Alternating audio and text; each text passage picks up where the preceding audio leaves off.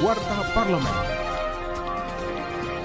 Bersama saya Duda Vinci Zakti, inilah Warta Parlemen. Ketua DPR RI Puan Marani meminta pemerintah mempertimbangkan harapan buruh kenaikan upah minimum tahun 2022. Ia menyebut sejumlah survei menunjukkan adanya peningkatan harga komoditas di sebagian daerah. Legislator dari fraksi PD Perjuangan ini menekankan kenaikan upah buruh diharapkan dapat membangkitkan daya beli buruh. Menurutnya di tengah badai pandemi COVID-19 tidak sedikit pekerja yang mengalami pengurangan upah, bahkan pemutusan hubungan kerja. Warta Parlemen. Dalam rapat dengar pendapat dengan Gubernur Lemhanas dan Sekjen Wantanas, anggota Komisi 1 DPR RI Sukamta menyoroti rencana anggaran tahun 2022 yang belum memberi perhatian pada kajian pendidikan dan birokrasi. Hal ini menurutnya penting untuk mewujudkan ketahanan nasional yang maksimal. punya impact pada ketahanan nasional yang maksimum gitu Pak.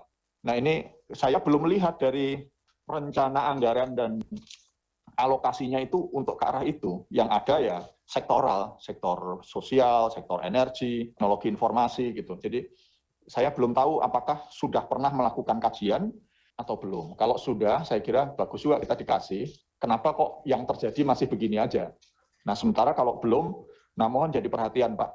Kajian tentang dua bidang itu yang kami harapkan dari Wantanas, sistem pendidikan, yang kedua adalah birokrasi Pak. Informasi lebih lengkap silakan kunjungi website dpr.go.id. Pemerintah diminta menuntaskan persoalan terkait sanksi Badan Anti Doping Dunia atau WADA dan menyampaikan perkembangannya secara terbuka kepada masyarakat. Hal ini disampaikan Ketua Komisi 10 DPR RI Saiful Huda dalam diskusi dengan wartawan Koordinatoriat Parlemen di Gedung DPR RI Senayan, Jakarta. Politisi fraksi PKB ini menyesalkan turunnya sanksi adalah karena meremehkan bahkan pada level tidak ada upaya sama sekali. WADA akhirnya memutuskan untuk memberikan sanksi kepada Indonesia karena klarifikasi yang terlambat dilakukan. Televisi Radio Parlemen. Demikian Warta Parlemen, Produksi TV dan Radio Parlemen, Biro Pemberitaan Parlemen, Sekjen DPR RI.